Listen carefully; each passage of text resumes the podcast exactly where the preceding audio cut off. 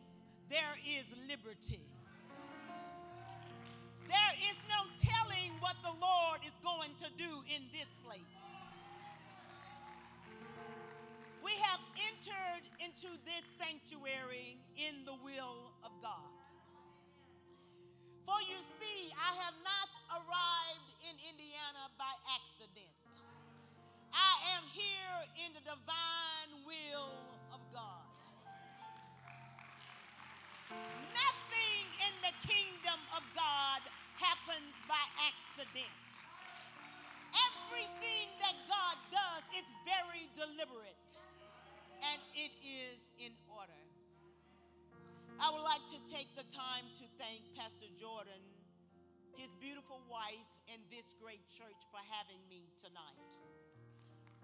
I also want to thank Pastor Daryl Cooper and his lovely wife for driving me here. God sent me to you on purpose. There were many things that transpired before I arrived. I was flying in from Alexandria to Houston and then on into Indiana. Our plane hit turbulence. And the plane began to shake as if it was going to fall out of the sky.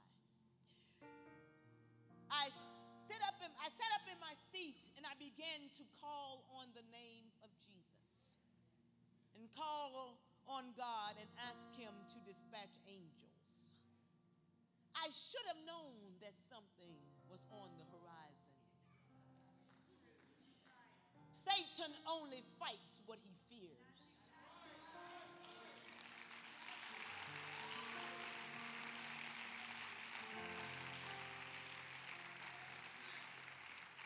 I have arrived here, and Pastor Cooper can tell you we have been doing some battling, but we have battled through, we have a breakthrough, and now I am here for you. I don't know about you, but I've heard it over and over again. Folk are tired of going to church one way and leaving the same way that they have come. They are ready for a radical change from God.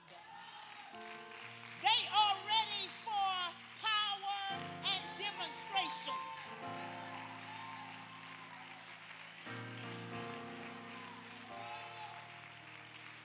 When the Apostle Paul went to Mars Hill, he had a whole lot of beautiful words to say, but not one person was converted there.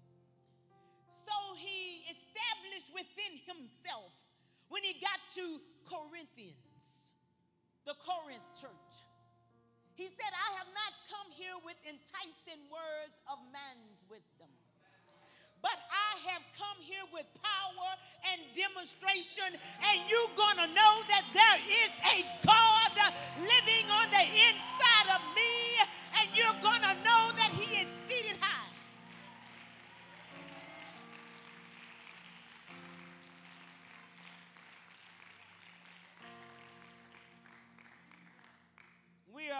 to give the devil a black eye tonight. For I have come to deliver a blow to Satan that it's going to take him a while to get up from. Are some hurting people in this church. There are some weary people in this church. There are some people that have been disturbed in this sanctuary tonight, and the Lord has stepped in to do a work for you.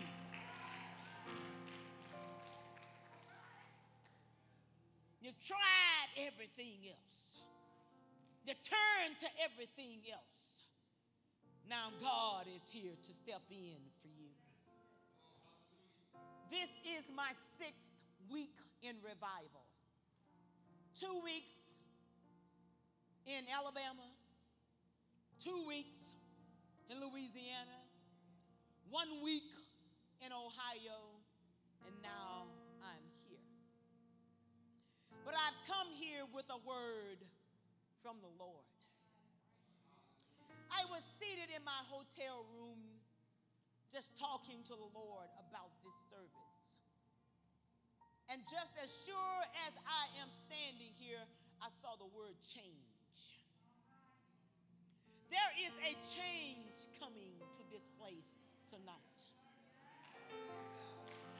I really don't know the change that you're looking for, but the change is here tonight if you want it.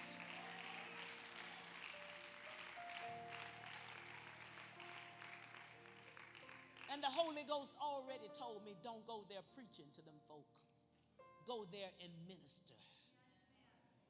So I won't teach you some little Bible study and let you go home.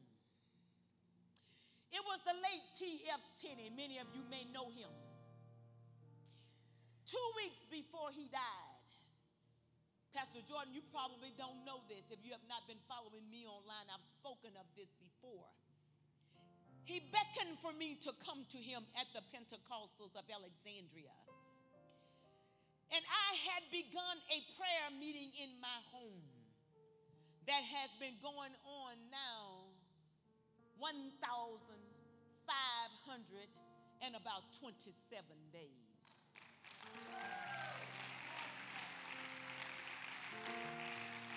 You may say to yourself, what is the significance of prayer? Moves God. Prayer moves God's hand.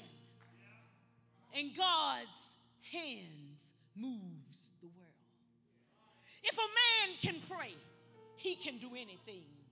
If women pray, they can do anything. When children pray, boys and girls, they can do anything nothing of eternal significance happens apart from prayer.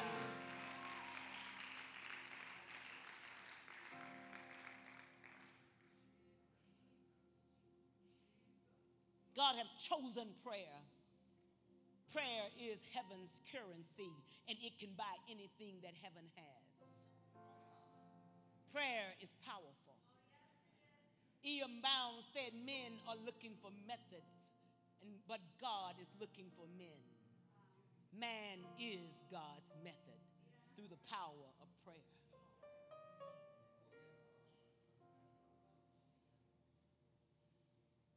Think about it. It's not hard to pray. All prayer is is talking to God. And when we begin to talk to God, the windows of heaven open if my people, which are called by my name, Second Chronicles 7 and 14, will humble themselves and pray I'll hear you from heaven. And then I'll start sending the things down to you that you need. Bishop T.F. Tenney called me to him and he said these words to me That which is going on in your home is not some small flicker, but it is a mighty flame and it is going around the world. I started that prayer meeting Memorial Day 2017, and I have found myself on more platforms than I could ever imagine. That flame began to flow and go, and I'm telling you, it is illuminating this world. And it found its way to you. I don't plan to leave you the same way that I have come. I am a licensed professional counselor in the city of Alexandria, Louisiana, and I'm well acquainted with the serenity prayer. God, help me to accept the things that I cannot change. But I did not come here to accept the things that I cannot change. I've come here to change the thing that I will not accept. I will not accept my family being lost. I will not accept my church not in revival.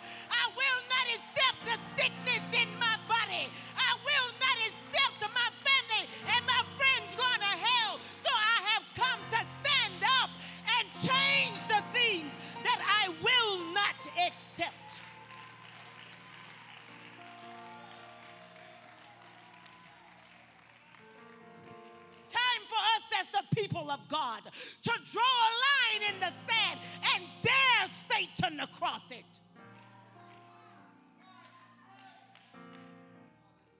You say you speak boldly.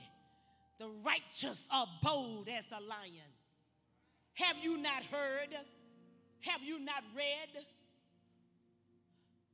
In the Gospel of Luke, behold, I give you power over all the power of the enemy. What are you afraid of? Behold, I give unto you power over all the power of the enemy, and nothing.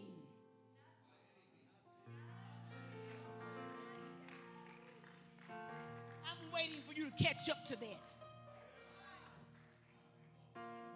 He's been running some of us in this room long enough. That's his last run on you.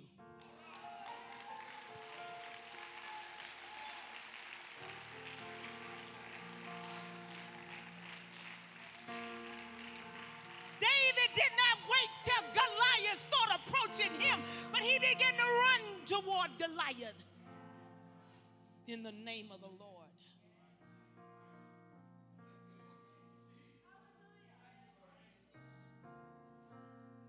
Satan have been trying to make you afraid. But Satan trembles when he sees God's weakest saint on their knees. You have more power in your pinky finger than all of hell combined.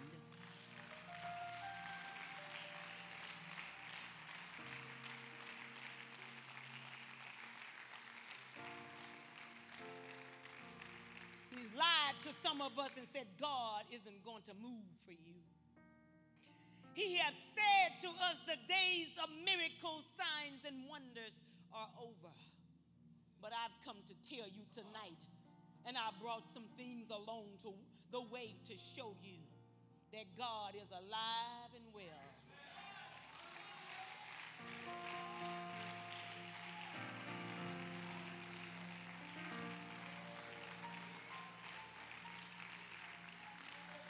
Hishando, Karia Shaturabai, Ayetere Koshianda Rabai, Akotariandolo Loloboshiandolo Lokashiata, Ayandro Loloboshiata Rebeshita Rababe, Ayandro Boshiandro Lokiande, Ashandro Lokiandero Koshata Rabai, Ayandra Hashata.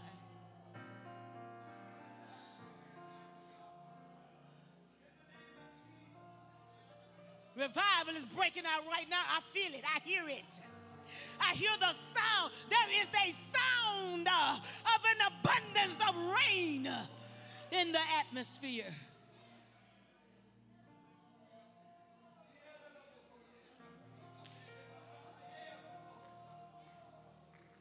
Pastor, you heard from God.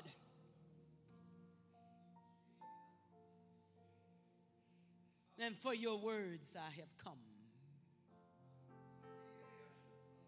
There is something out of heaven that has descended into this tabernacle. And all we have to do is open ourselves up to Him. The heavens are open to you. Just open yourselves up to Him. For some of you, it is an introduction. So let me explain to you what is happening here. God that gave you the breath in your body, that's what you are feeling and experiencing. The same God that gave you the seeing in your eyes, the hearing in your ears, that is the God that you are experiencing now. The one that lays you down to sleep at night and wakes you up in the morning, that is the God that you are experiencing, and you have nothing to be afraid of because He loves you. For God so loved the world, John 3 16. He gave His only begotten Son. He was crucified for you. Don't be afraid of Him. He was pierced for you. Don't be afraid of Him. He loves you. In the Old Testament, when Moses was on the mountain, in the book of Exodus, he told Moses to erect a tabernacle. In the tabernacle, there was one gate. They entered that gate and they stepped into what they called the outer court. In the outer court, there was the brazen altar. The brazen altar was the biggest piece of furniture in the tabernacle. As a matter of fact, all the pieces of furniture could fit on the inside of the altar, the place of sacrifice.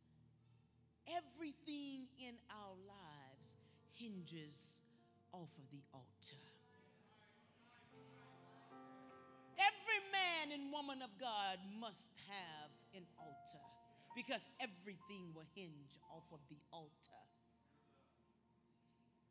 Sometimes when my life is not where it needs to be, I have to find my way back to the altar. From the altar, there was the laver of water where the priests would wash with the sacrifice off of their hands. Then they had five posts, and that finished the outer court. Then they stepped a, into a place called the holy place. In the holy place, there were three pieces of furniture. You had the table of showbread, you had the altar of incense, and then you had the lampstand. But between the holy place and the most holy place, where the ark of the covenant, the Shekinah glory of God dwell, there was a veil. And only one time a year could the high priest alone go behind the veil. But when Jesus Christ died on Calvary, the Bible says the veil was rent from the top to the bottom. Now anyone can go behind the veil. A prostitute can go behind the veil. A drug addict can go behind the veil. A common man can go behind the veil. Whosoever will can go behind the veil and encounter the Shekinah glory of God. They could get shut in with the glory, shut in with his anointing and power. Every single time we go behind the veil, Christ becomes unveiled. And now he's going to start telling you his secrets. He's going to tell you what he wants. He's going to tell you what belongs to your peace. So I've come just to tell you what belongs to your peace. I'm looking into the faces of people that are ready for this radical change. I'm looking into the faces of people that are hurting on the inside, broken on the inside, needing a healing from God. And power of God is present to do the work. I'm looking into a generation of young folk that are ready to come forth with a Joshua spirit on them and take the land.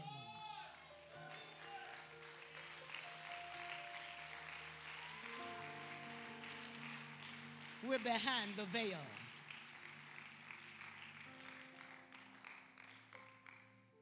One scripture I'm going to read to you. You can be seated. You're going to stand whatever you like. I won't be long. Probably 15 minutes and I'm done. Let God do the work.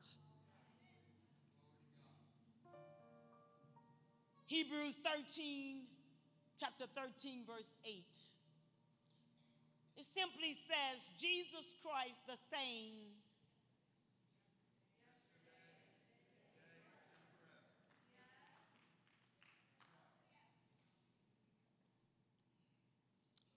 Ephesians 3 and 20. Now unto him, the same one that's the same yesterday, today, and forever. Unto him, Ephesians 3 and 20, he's able to do exceedingly abundantly all that you ask or think. I just came to minister a little bit on God is still moving.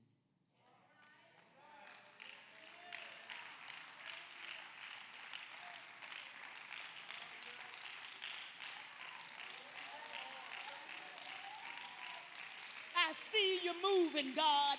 You're moving mountains. You're moving anything out of my way that's in my way. You are forceful and moving, God. God is still moving.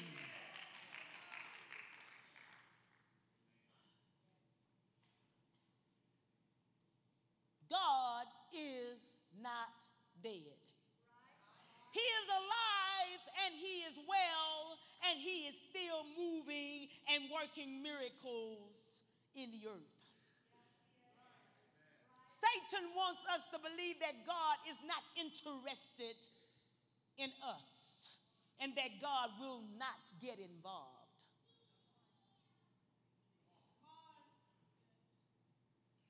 But, Pastor, you have said some words to God in prayer. And you have asked God some things in prayer. And God has heard your voice. And what you have uttered unto him has come up before him. Your prayers have come up before the Lord like Cornelius, like a memorial. And God is sending angels down to minister to you and into this congregation.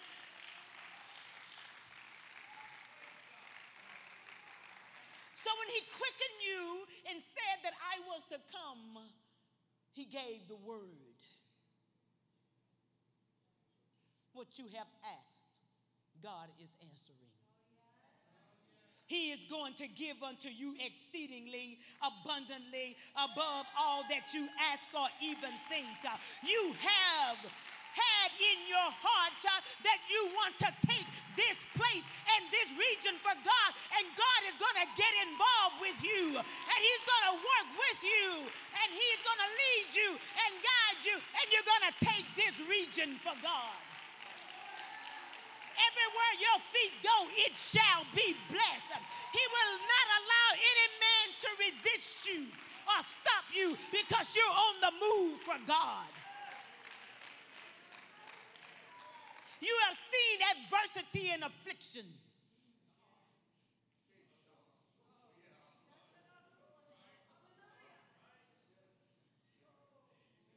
And I heard the Spirit say, But I, the Lord God, will raise thee up to sit in heavenly places with me. And you will travel about the earth according to my bidding. And I will back you, and I will be beside you, and I will stand at your right hand and be your strength. By me, you shall do great things.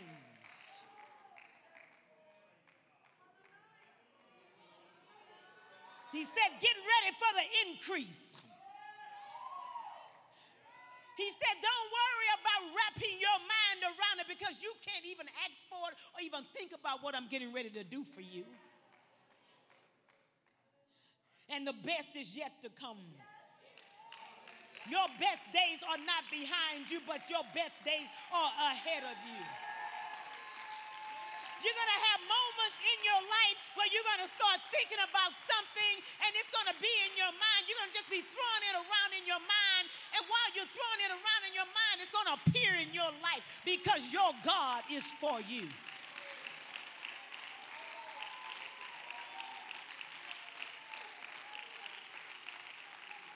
He said, Think it not strange how I am moving among you and in your midst. For I will send people to you and to this congregation that you have not even asked to come, but my spirit will draw them to you.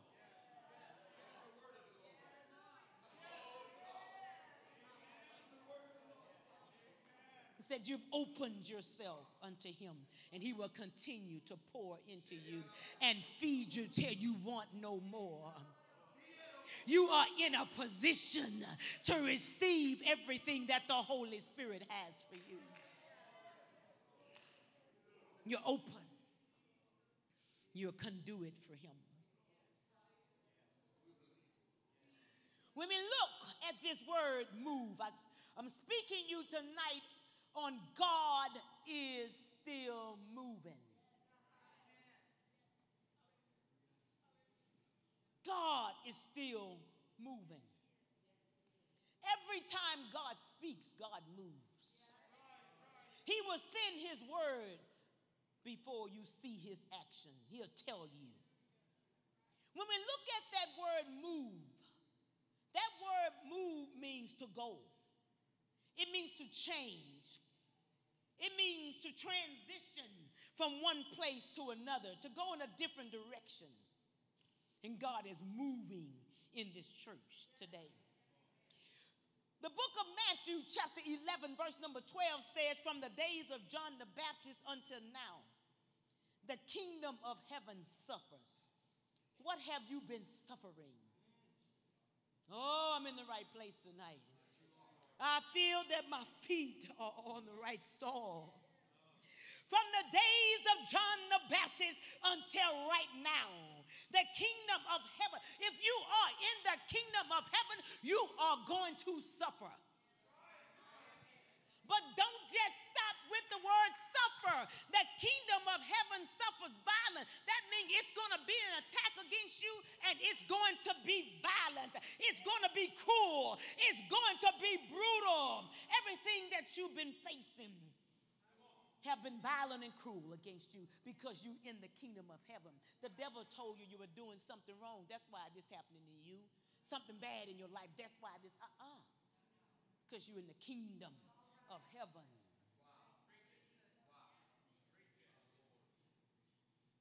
That's your evidence. The kingdom of heaven suffers violence. Then it says, but the violent You can't allow that thing just to be wild and crazy on you. You have to get up and get wild and crazy on it. Don't mess with me, devil. I told you don't play me. I'm not the one. Check me out. Behold, give you power over all the power of the enemy, and nothing shall by any means stop you because I am violent.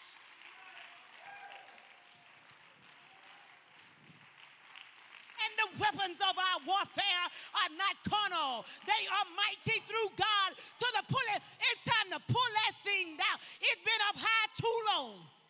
Pull it down. You have the power. The weapons of our warfare. Didn't I say the weapons of the beauty shop? I'm not rocking the best hairstyle tonight, I know it. I'll do better when I get back to Louisiana. the weapons of our warfare. This is a war. The weapons of our warfare are not carnal, but they are mighty through God to the pulling down. That means that thing have crawled its way up somewhere where it does not need to be. And God said, I'm gonna need you to get violent to pull that thing down. I'm going to need you to utilize what I have given you. Behold, I give you power over all the power of the enemy. If you did not have a resistance, then you would not need the power.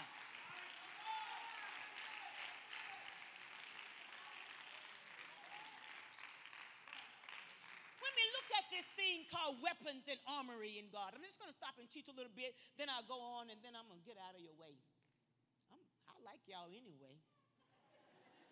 I really, I really like what I'm feeling in here. When we are dealing with weapons and armory, when he tells us in Ephesians chapter number six to put on the whole armor of God, armor is what you wear.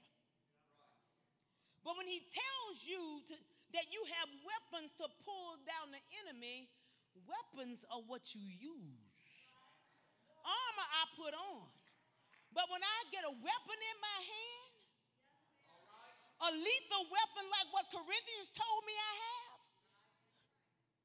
I have to let the devil know I'm not just wearing these things on me. I'm not just going to wear the sword of the Spirit. Some of us walking around packing the sword.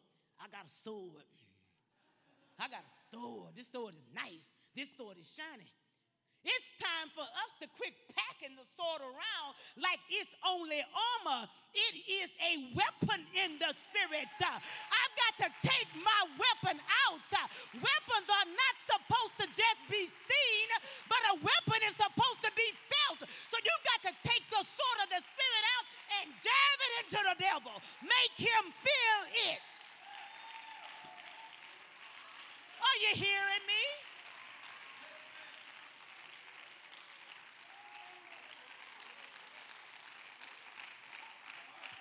For the weapons of our warfare are not carnal. I got something to pull him down. I got something to cut him down the size.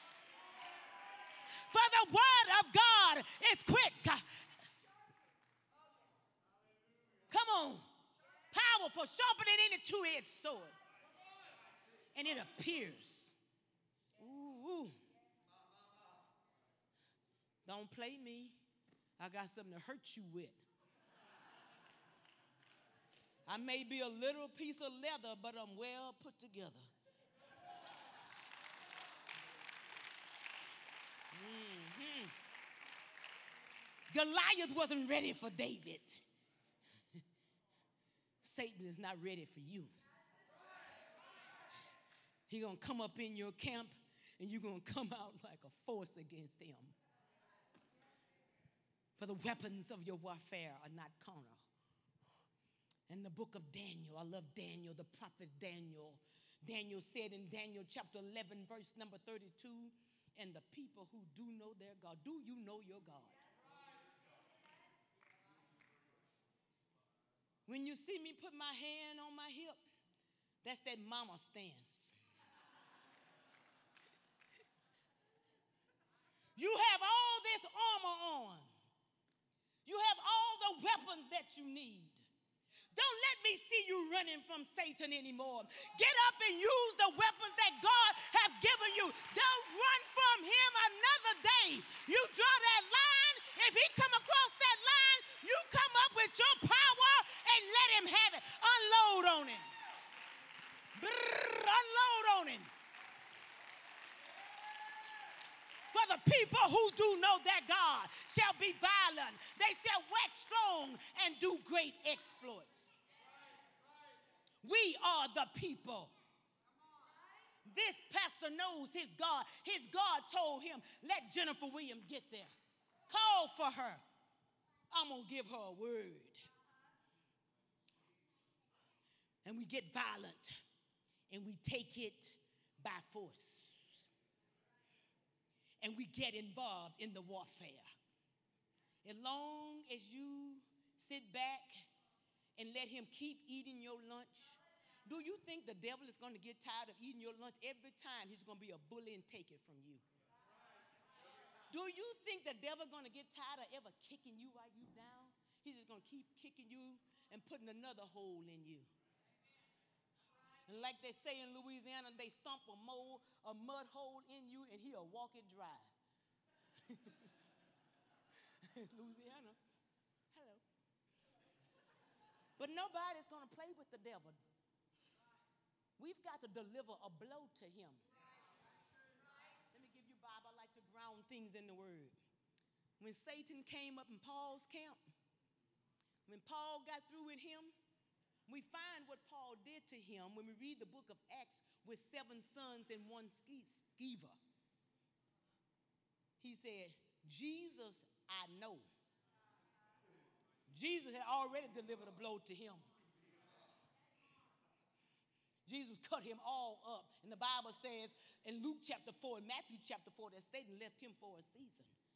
Every time Satan came, Jesus delivered him to a blow because the Son of Man was revealed to destroy, not to treat the works of the devil, but he came to destroy him as a therapist, I treat clients. But Satan, but Satan was not something that you can treat. If you keep treating him, he's going to rise up and rise up and turn around and overtake you. Stop treating him and rise up and destroy him.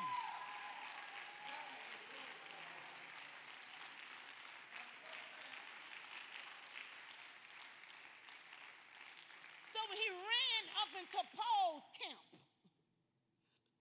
we find out what happened seven sons and one Sceva. He said, Jesus I know, and Paul I know. Paul had, to had delivered such a blow to Satan, he knew him. He, he said, Look, that's Paul, don't mess with him. Now, if you're going to take Paul down, you're going to have to have some understanding. He was talking to his cohorts. Paul, I know. Paul had delivered a blow to him. And so can we. James 5 and 16 says, The effectual, fervent prayer of a righteous man. I told you everything comes out of the prayer room. Your power is going to come out of the prayer room. More prayer, more power. Little prayer, little power. No prayer, no power. I told you prayer brings power. Even Jesus himself didn't bypass prayer. How do I think I'm going to bypass it? The more you pray, the more powerful you'll get. And when God's word gets into your mouth and it starts coming out of your mouth, the words coming out of your mouth becomes a sword in the spirit. And when you start speaking the word of God, it shall not return unto you void. God is still moving.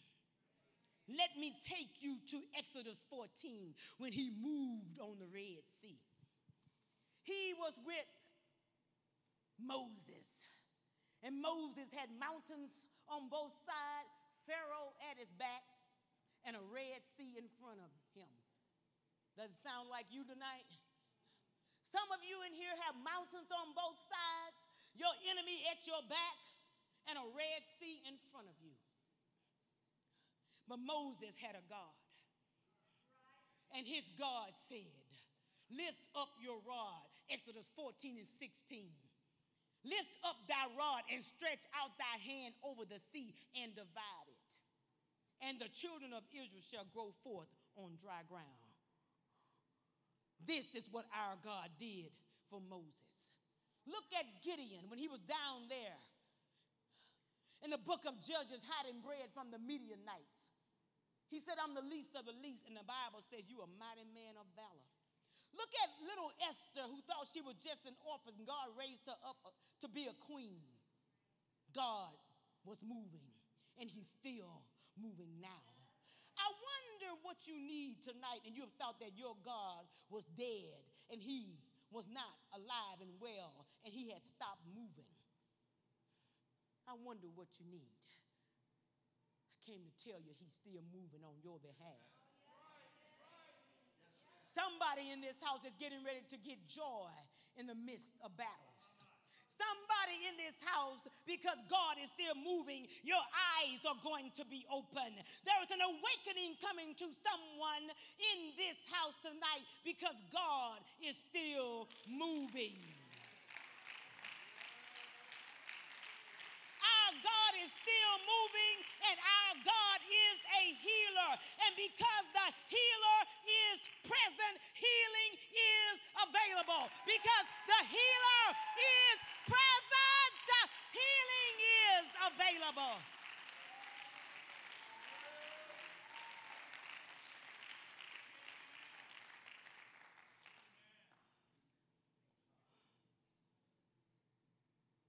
Any picture up that you want. I told you I'm going to bring you home tonight. Any picture that you have. This woman here, they called me to pray for her. She was in Riverside Hospital in Alexandria, Louisiana. When I walked into her room, she was curled up in the bed, looking like she was ready to die. I walked in her room and I said, I did not come to pray a death prayer over you. But our God is alive and well.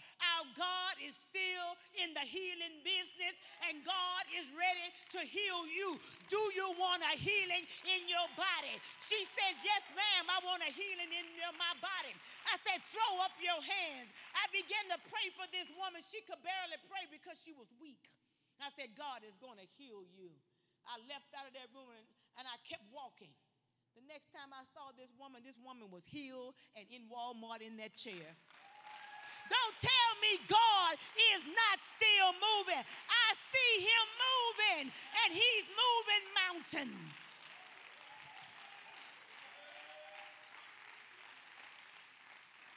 Next slide. I was at a red light coming from POA one night. I do want to give honor to my pastor, Reverend Anthony Mangun, beautiful wife, Mickey Mangun. It is because of Reverend Anthony Mangun and Mickey Mangun I stand before you tonight. For you see, I am a raggedy bus route kid that they picked up on the streets where you're getting ready to go knock. They found me knocking doors. I was the eight year old bus route kid, and they started picking me up on the bus. I received the Holy Ghost at age eight, baptized in Jesus' name at 14. But by the time I turned 15 years old, I became so rebellious, you wouldn't wanted to stay in the room with me. I was cursing folks out. I was drinking alcohol on the corner with my friends, and I was going from one party scene to the next party scene, going from one bad relationship to the next bad relationship. But the long arms of God and the mercy of God kept on running after me. He kept looking for me and telling me it's time to come back home. I was in a relationship with a guy and he said, I'm going to kill you. But I remember praying, and I remember that you can call on the name of Jesus wherever you are. I don't care how bad you live in, God, you can still call on the name of Jesus. And that night, while he had his hands around my throat, choking me to death, I began to cry, Jesus! Because Jesus is a one word prayer. And when I began to call on the name of Jesus, he dropped me to the ground, and I'm living today And I said, I got to find my way back to God. And some folk might be in this house tonight and you've been away from God and you feel so filthy and dirty like I felt. But there's nothing too dirty that He can't make worthy. He can always clean up what we mess up. I never thought I'd be preaching the gospel. But he had put the gospel on the inside of me when I was eight years old, and he was coming for the goods. And he kept me alive because he had put something in me. And I remember being 22 years old, getting up that morning coming from a nightclub. I can name almost every alcoholic beverage on the shelf. That's why when I look into the faces of people that are struggling, I'm looking into hope. Our God can meet your needs. Our God can heal you. Our God can save you. Our God can deliver you. Our God can keep you alive.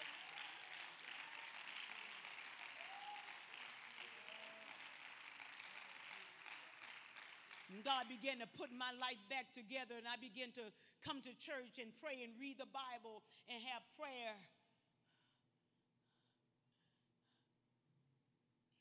God began to change my life. I did not bring these two books in. I left them in the car, but it's okay. I, my mouth is big enough to tell you about it. I'm getting to this picture. I went to bed one night reading the book Popsy Gibson. It was written by Sister Vesta Mangun's sister. And Popsy Gibson is Sister Vesta Mangun's dad. And he had revivals all over the Texas area. And one of the things that was unique about his ministry there was healings that was taking place. There was a woman in the book, and she had a large tumor on her head. He prayed for her, and instantly the tumor disappeared. There was another man that had lost his sight in his eyes. Popsy prayed for him, and his eyes opened up. I said, Wow. There was a little girl that had drank kerosene and died one night. And I've told this story. Popsy Gibson went to the house where that dead girl was, looked at that dead body, and he said, Devil, this room isn't big enough for you and me, and I'm not leaving. He laid his hands on that dead girl. That dead girl woke up and regurgitated that kerosene and lived to be an old woman. I I want this type of miracles in my life, my world. My world needs this, God. I need this in my life. He said, Go to the grave of Popsy Gibson. I went to the grave of Popsy Gibson. I began to march across that grave. I said, Whatever was in his eyes, put it in my eyes. Whatever was in his ears, put it in my ears. Whatever was in his hands, put it in my hands. And Jesus said, Go home and start a revival. Go home and start a prayer meeting in your house tonight. That day was Memorial Day 2017.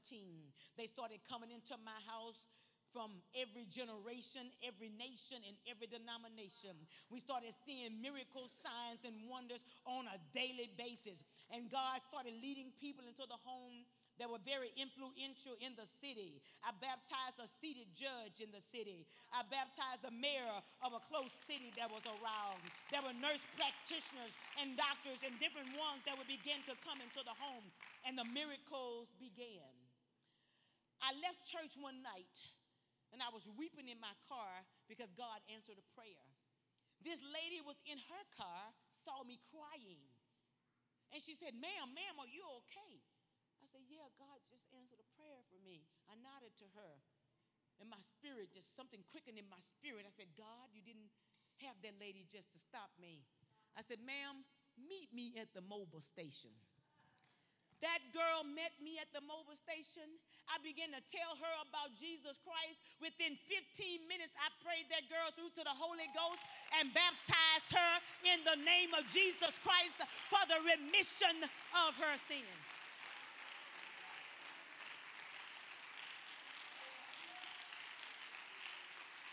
That was the revival God was beginning to, to, to happen, to take place. I went to, they invited me to go to a denominational church and preach. I go wherever. I don't care what the denomination is. As long as they don't tell me what to preach, I'll preach there. I went to preaching at this church and nobody received the Holy Spirit and nobody was baptized. I said, Jesus, usually everywhere I go, at least one. I said, Well, I'm a preacher. I'll go get some fried chicken. I went over to Dara Fried Chicken to get me some chicken, Pastor. And I was in line and I had gotten my chicken, my two wings, my breast, my fries, my roll, and my large Sprite. Getting ready to go in my car and eat. There was a man behind me. He said, Hey, ma'am. I said, Yeah. He said, Aren't you that preacher? I said, Yeah. He said, You just preached at a funeral I was at, and you had those bell sleeves on. He knew everything I had on. I said, Wow. So I got to talking to he and his wife, and I started witnessing to them about the Holy Ghost. I said, Do y'all want the Holy Ghost? They said, Yeah. I said, Go get in your car. They jumped in the front seat. I jumped in the back seat. I laid hands on the woman. She started talking in tongues. I laid hands on the man. He started talking in tongues. People are hungry for revival and they are ready for a radical change. And I've come to deliver this revival to you because T.F. Tenney said, wherever you go, this revival is going to take place.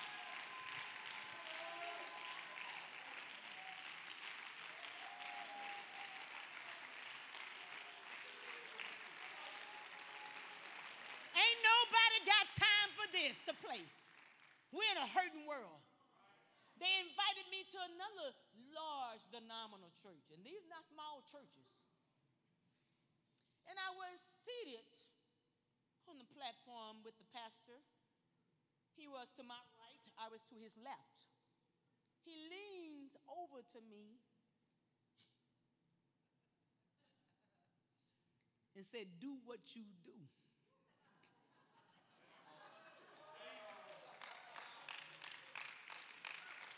You gotta realize God saved me from some junk. I had some hands around my neck and I should have been dead. So I have to give God some thanks for what He did for me. So He leans over to me and He says, Do what you do. I leaned back over to Him and said, Do you know what I do? he leans back over to me, Pastor Cooper and says, like I said, do what you do because if you don't do what you do, then the people will not be blessed. When I stepped into that plat- platform, and that day they wanted everybody to wear white, I had this long flowing white dress on. The Holy Ghost hit me in that pulpit. I began to explain that to that congregation who God was from Genesis all the way through Revelation. And I began to tell them the same God that woke them up that morning, He was there to bless them. The same God that had been with them in trouble, He was there to heal them and direct them. I looked to the back of me there were people crying in the choir. I started laying hands on people in the choir. Five people received the Holy Ghost in the choir. I stepped down to the right side of that church. That was his ministers lined up on that pew. I started laying my hands on the ministers over there, and many of them received the Holy Spirit. I stepped over here to the left of the church. Everybody was praying and began to fall. And there was a woman that fell out on the floor and she started talking in tongues, and that woman was the pastor's wife. When I left that place that day, 14 people received the Holy Ghost. Because God is still moving. God is not dead. He's alive and he's still moving.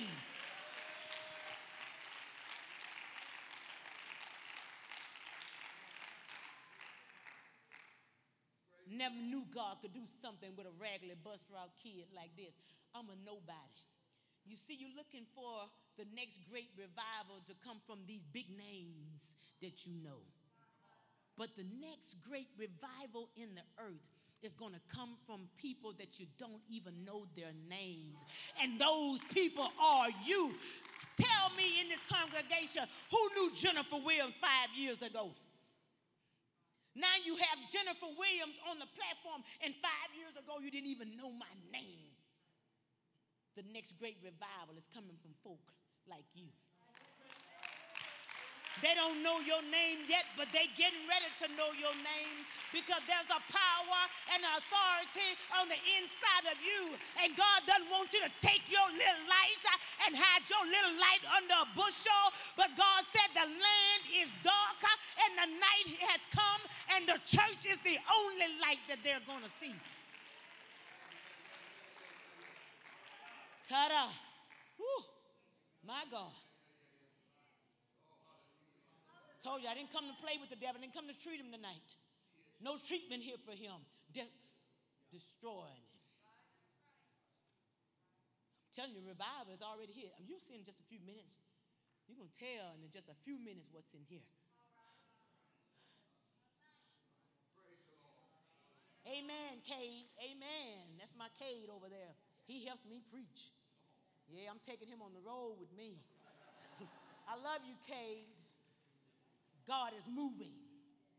And he's moving mountain and he's reaching a desperate generation because desperate people that are in desperate time need the people who do know their God to get up and be strong and do great exploit.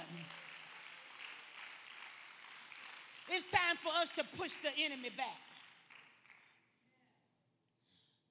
Never knew that God could do this. I was ministering. I won't be long. Got some things to tell you, then I'm going to sit down. I'm going to go to my seat. I was ministering in Kentwood, Louisiana. And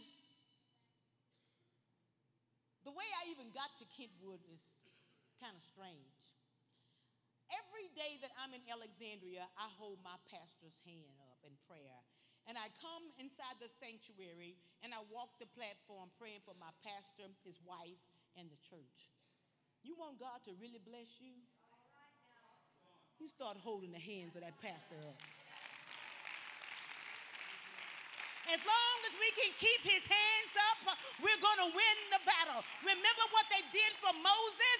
As long as Moses' hands was up, they won the battle. Don't let his hands ever get to where it's going down and you don't rush to him and hold that hand up. Sometimes he's going to get tired. Sometimes he's going to get weary. Just come underneath him and hold his hands up and allow him to lead you. I was praying in that sanctuary, holding up my pastor's hand. And the Holy Ghost said, I need you to go and preach for Pastor Matt Booty this Sunday. Now, mind you, it's Tuesday. Now, Pastor, I don't go in folk churches that don't call me. You call me, if I'm open, I'll come. But just to walk in folk church, don't do that. I said, God, he said, I need you to go there Sunday. I said, it's Tuesday, God. He hasn't called me. I was like Esther. I didn't, the king haven't called for me. He said, call him. I said, it's 7.30 in the morning, Lord. That man is asleep. Nobody up but me and you. I said, I'll call. I'll call. I'll show you, God. I'll show you. The phone rang five times, no answer. But on the sixth time, Pastor Matt answered the phone. He said, Good morning, Sister Jennifer. I said, Ooh. I said, Good morning, Pastor Matt. I want to talk real fast, and I'm going to tell you right now, God told me to come preach for you Sunday. I know it's Tuesday. I'm so sorry. He said, What? I said, God told me to come preach for you Tuesday. I mean, Sunday. He said, Sister Jennifer, you're prophetic. You're used in the gifts. Come on. I said, But what am I going to preach? He said, God told you to come. He'll tell you what to preach. I got there on Sunday. Eight or nine folk got the Holy Ghost. Seven or eight of them were baptized in Jesus' name, and there was a woman standing before me speaking in tongues, and the Holy Ghost got on me. And they pointed her out. I said, They told me you have cancer. She said, Yes, I do. I'm scheduled for surgery in two days to start chemo and radiation and for the doctor to take this cancer out of my body. I said, ma'am, you get baptized in Jesus' name, God's gonna kill that cancer that's in your body. She said, what? I said, if you get baptized in the name of Jesus, the only name under, under heaven given among men whereby we must be saved, God's gonna heal your body. And I said, you've just received the Holy Ghost and you are baptized for the remission of sin, not for church membership. She said, I'll get baptized. That woman got baptized in the name of Jesus on Tuesday. On Sunday, she went to that doctor on Tuesday. The doctor cut her open to take the cancer out of her body to start the chemo and radiation. When he cut her open, he couldn't find cancer anywhere in her body. He sewed her and sent her home. Why? Because God is still moving. Time. Folk need to know that we know our God.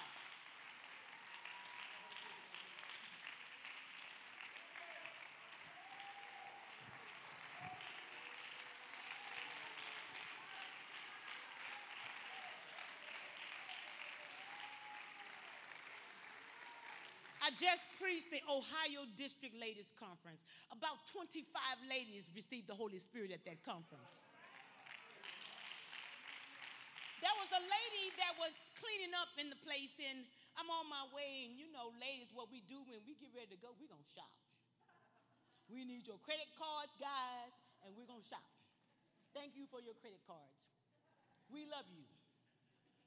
We start shopping, and I'm shopping just like the other women. I had preached, I did everything I was supposed to do. The conference was over. It was my time to breathe, to eat, and to shop. I'm shopping.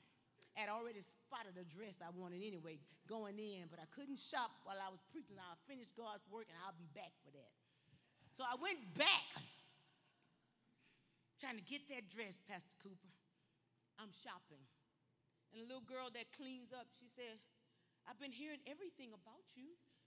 She said, Wow, these women are really changed here. I came here just to clean up the building and everything. I said, You did?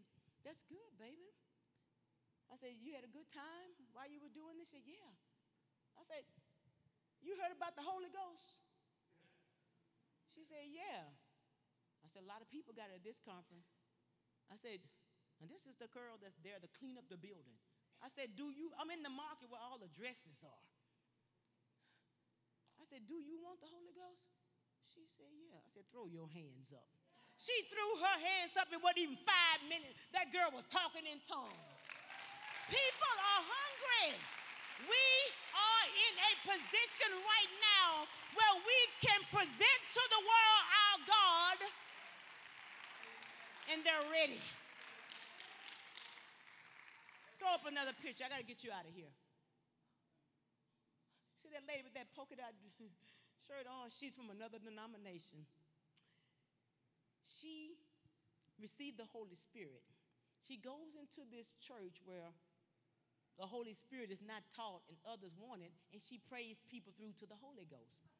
But there's nowhere for them to baptize them. So she calls me on the phone. I call her my secret disciple, and I take people to the POA, and I, I have baptized scores of them in the name of Jesus. She prays them through to the Holy Ghost. I baptize them in the name of Jesus because we're in revival. Next slide. You see this baby? Early one morning, about 7:30, we were in my home for prayer. A woman stopped by and she said, I'm lost. I'm looking for Dr. Anita Gold's office. I said, Dr. Anita Gold is about a block from me. What you need? She said, My baby have a very rare heart condition, and I'm taking my baby to Dr. Anita Gold to treat my baby. I said, You go get that baby out of the car, and God's gonna heal that baby. I wrapped that baby in this Jewish shawl. I said, I laid this baby in, the, in your nail scarred hand, Jesus. I placed this baby at your nail scarred feet. I lay this baby on the stripes on your back, and by your stripes, this baby is healed. I said, Now, ma'am, take that baby to the doctor and get this word confirmed and let me know. She took that baby to Dr. Anita Gold. Dr. Anita Gold examined that baby upside down, inside out and looked at the mother and said, I can't find one thing wrong with this baby. Take your baby home. Next slide.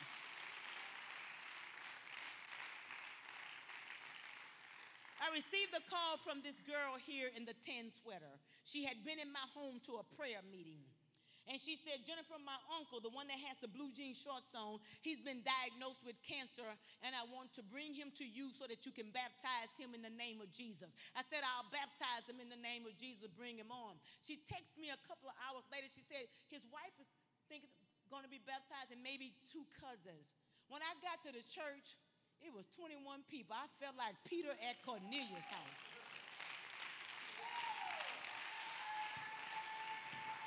I told you, don't play with me, devil. The people that do know their God. Do you honestly think I've come to lift up Jennifer? I didn't come to lift me up. I came to tell you this is about to happen to you. I came to deliver this type of revival to you. The devil will have you thinking, oh, that's just Jennifer Williams. But Jennifer Williams have come to tell you, that's you, that's you, that's you, that's you, that's whosoever will that wants it. I got to praying for those people, telling those people about all those miracles I saw and everything else in my life, how good God is. Before the night was over, I baptized nine of them people that's on that picture in the name of Jesus Christ. And the man that had cancer received the Holy Ghost in the water. Next slide. I preached in Kenwood. This man right here received the Holy Spirit. He talked to me after the altar, at the altar. He said, Ma'am, I need to tell you something. He said, I fell a number of years ago while I was working so many feet. And I've lived with pain in my back for years 12, 13 years.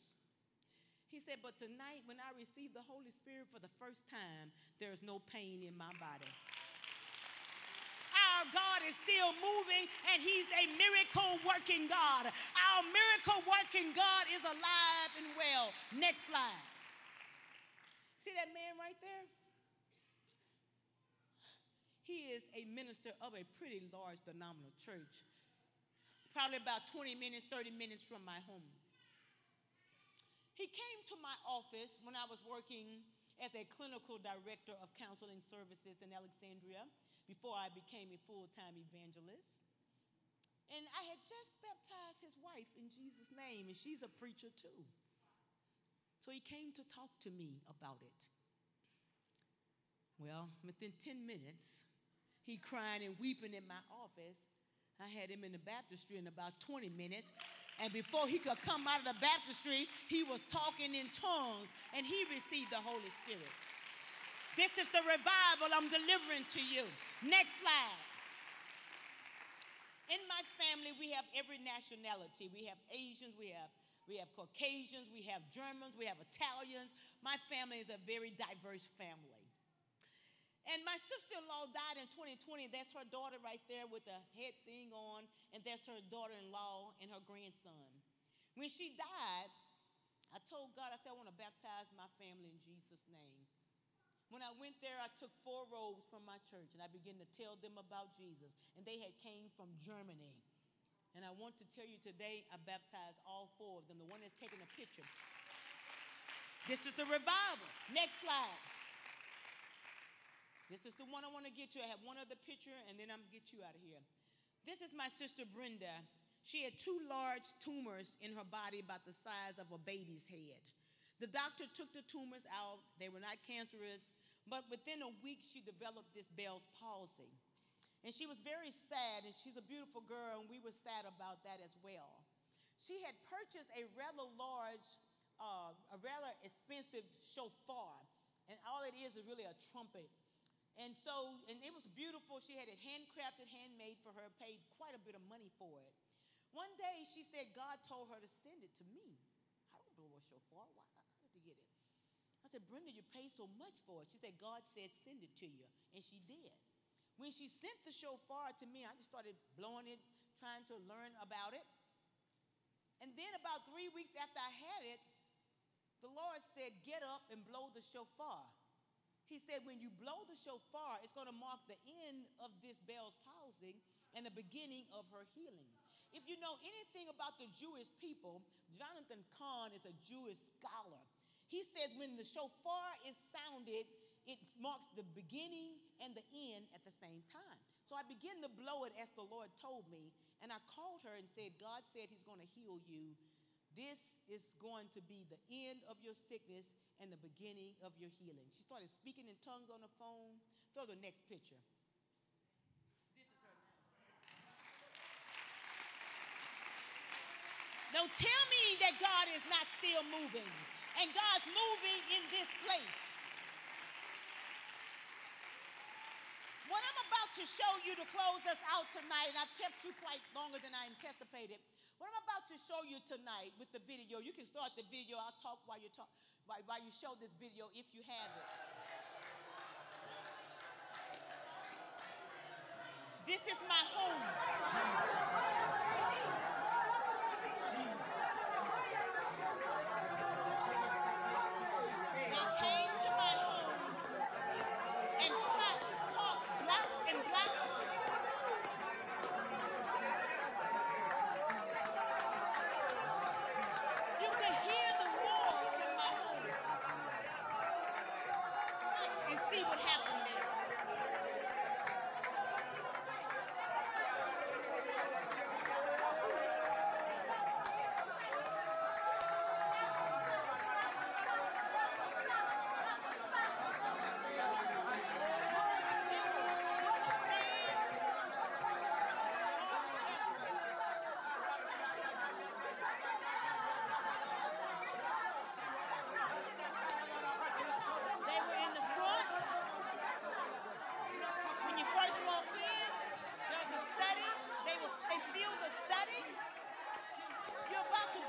the living room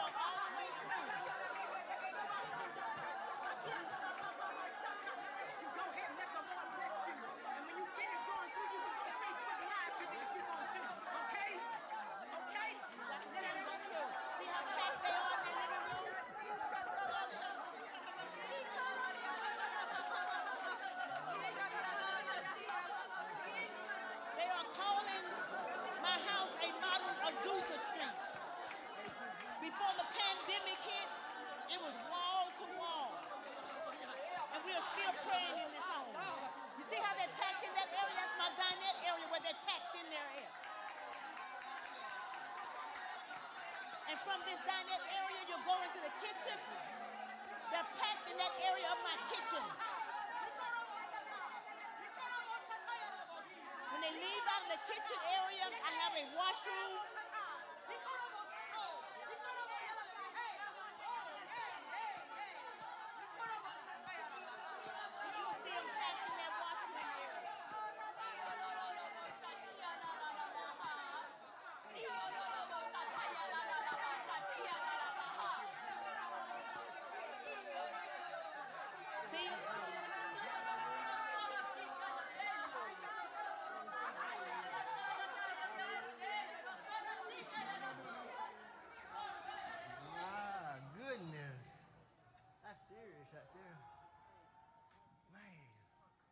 seen anything like that? Stand to your feet.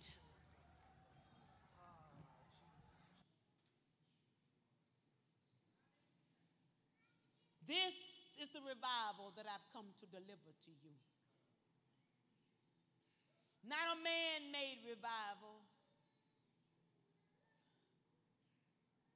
but a revival from God. If you want this type of revival in your life, I don't care if you're a teenager or you 90 and 9. Make your way to this altar.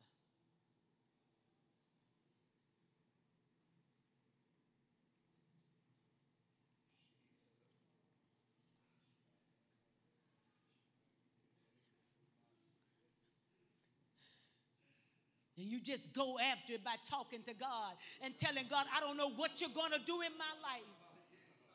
That lady have come all the way from Louisiana and she showed me that you are still in the miracle working business, that you are still in the business of using.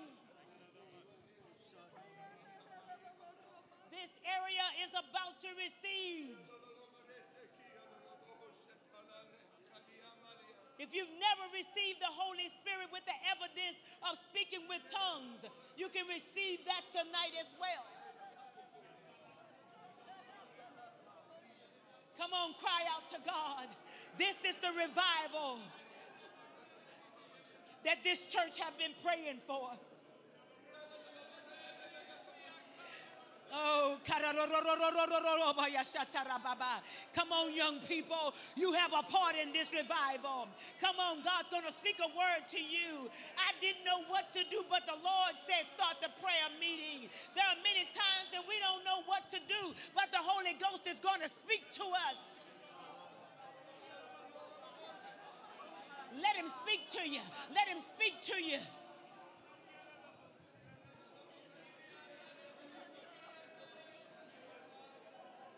This prayer and this fasting that you're about to go into. That's of God.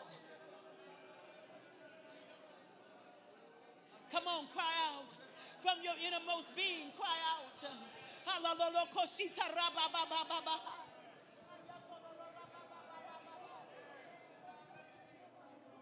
on, cry out with your voices. Roar, come up.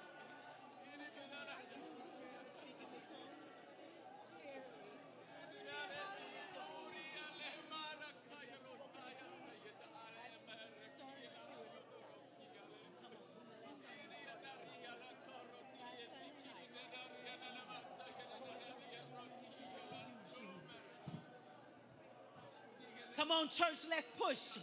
There are people in this altar and they are hungry for the Holy Ghost. There are people in this altar right now. They are hungry for the Holy Ghost. This revival is not going to kick off tomorrow, but this revival is kicking off tonight. And the Lord just sent me here.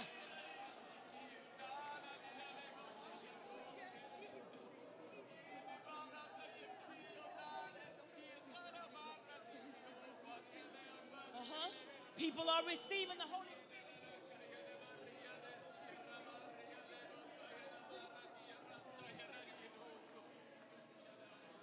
Come on, church. I'm about to step down and start working this. I do apologize for these mics.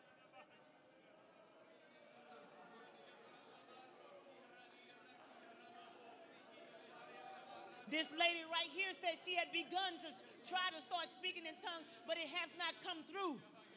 I believe the Lord's going to let it come all the way through on her tonight, and she's going to receive it. Come on. God has words He wants to put in your mouths. God has places that He wants to take you.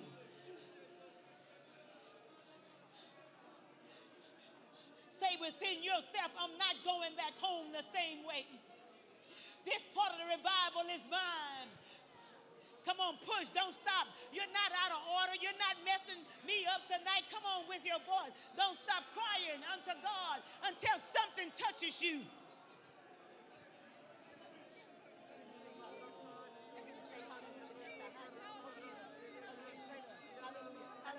Hallelujah. Hallelujah. Uh-huh. Uh-huh. Uh-huh. That Holy Ghost coming on her right here. Come on. In the name of Jesus Christ, receive ye the Holy Ghost. Hallelujah. Hallelujah. You are forgiven of everything that you have ever done. You have asked God to forgive you, and now you are forgiven. Uh-huh. Uh-huh. Yes. Uh-huh. Keep going. She's hungry for God.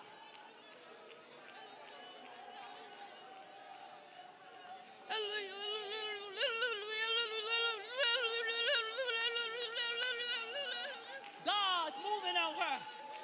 The Holy Ghost is moving on her. She's waiting on that.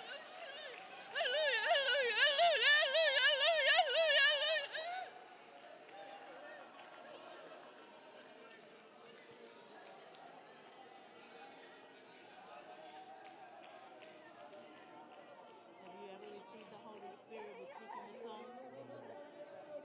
Have you ever heard about it? Do you desire to receive it? God's going to fill you.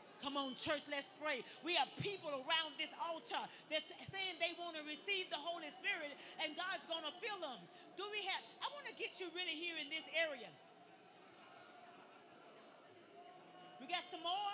Anybody else in here that want to receive the Holy Spirit that's never received before? We got one, two, got several. Anybody else? Come on, right here. We're going to see a demonstration tonight. I've seen this multiple times. God, fear anybody else in this house that's never received the Holy Spirit. We want to get you right in this area.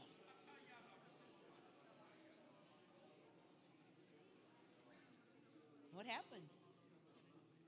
She said, I got the Holy Ghost. And these others that are around you, this man here said he wants to receive. And Pastor, anything that you need me to stop with, I shall stop because I'm submitted to authority. Thank you.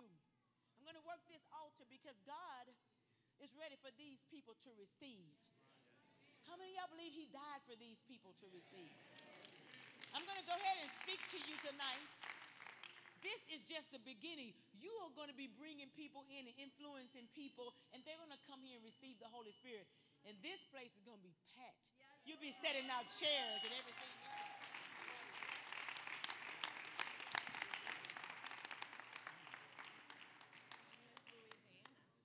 Louisiana. She said Louisiana. Hello, sir. We're glad you're here. I'm glad I'm here. Amen. Receiving the Holy Ghost is one of the most easiest things to do. Why? Because God died so that you can have it. You don't have to come to the altar and beg for the Holy Ghost. You simply just ask the Lord for it. And so what we do to get receive the Holy Spirit, the first thing that we do, the Bible says, is to repent. And we reason why we repent because we all have sinned and fallen short. Even the preacher, I have to repent as well. And so repentance means just asking God to forgive you and really meaning it. And so what we're going to do together as a church, as all of you, we're going to repent together and repent out, you know, and just tell God that you're sorry for everything that you ever done. Y'all ready? Okay, walk with me. Lord, here I am. Forgive me for everything that I've ever done, Lord. Lord, you know me. You know my life. You already know about me. You know what I did. You know when I did it and how I did it. So, God, I come before you and I just ask you to forgive me for everything that I've done, oh God. I really mean that I'm sorry, God. Here I am, God. I'm sorry for everything that I've ever done, oh Lord.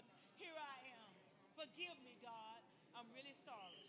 I'm really, truly sorry, God. And I want the Holy Ghost. Fill me with the Holy Ghost, God. Fill me. Fill me. Did you repent out loud to God? Good. I did too. I feel better about that. Now, the next thing we do, we begin to say hallelujah. Why do we say hallelujah? We begin to say hallelujah because hallelujah is the highest praise. And as we begin to say hallelujah and lose ourselves worshiping God, saying hallelujah, then all of a sudden your mouth is going to start moving. Now it's going to be uncontrollable. Your mouth will start moving. Then you'll start saying words, and it's going to sound like baby talk. Don't worry about it. Say that anyway. Because that's going to be a language of heaven that you don't know, we don't know, but God knows. And when that mouth start moving, don't try to stop it. And let God fill you with the Spirit. And that'll be your evidence that it has come upon you. You ready to receive? Yes. Amen. Lift your hands. Begin to say hallelujah with everything you got. And begin to tell the Lord, I want the Holy Ghost. Hallelujah, hallelujah, hallelujah, hallelujah. Receive ye the Holy Ghost. Hallelujah, hallelujah, hallelujah, hallelujah, hallelujah, hallelujah. That's it, that's it, that's it, that's it. Hallelujah, hallelujah, hallelujah, hallelujah, hallelujah, hallelujah, hallelujah, hallelujah, hallelujah. He's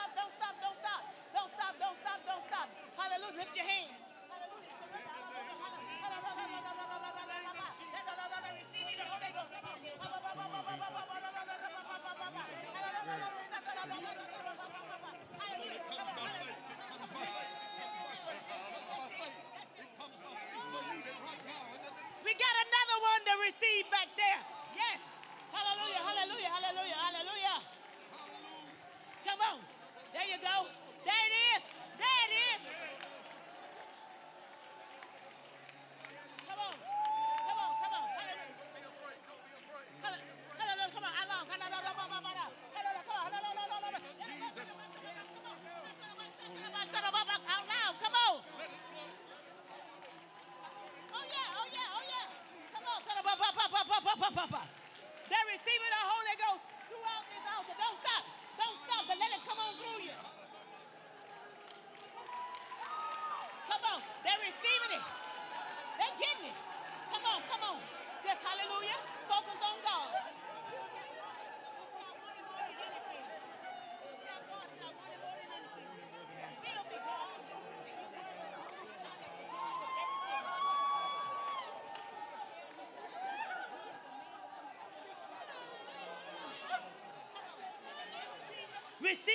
The Holy Ghost. Hallelujah. Hallelujah.